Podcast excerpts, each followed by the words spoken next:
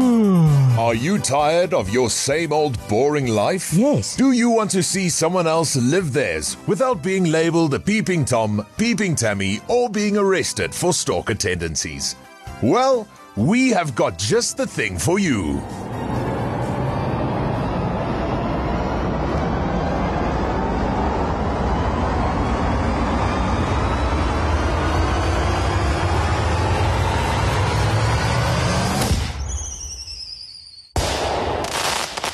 Bloom Show and OFM presents The Showhouse with Shandor Potgieter. Shandor Potgieter sal vir 140 ure in 'n glashuis by die Bloemskou bly om hul 140ste verjaarsdag te vier. Ja, jy het reg gehoor.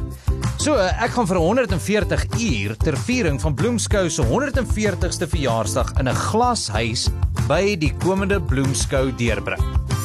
Dis reg, 140 uur. Dit is amper 6 volle dae in 'n glashuis.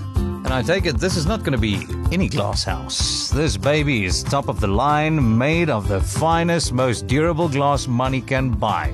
Ek gaan eet, slaap, s- en stort als in hierdie glashuis vir amper 'n volle week. En jy sal deel kan wees van al die aksie. And if that's not enough, we've got all sorts of wacky surprises in store for you. Who knows what'll happen when Shandor spends 140 hours in a glasshouse at the Bloom Show to celebrate their 140th birthday? It's the only place where you can stare at a man through his living room window for almost six days without being arrested. Stalker! Vir vol besonderhede gaan maak 'n draai aanlyn by ofm.co.za waar jy 'n kans sal staan om te wen. Deel wees van al die pret en aksie en 'n jolly saam met my by die skouhuis, aangebied deur Bloemskou en OFM, die klank van jou lewe.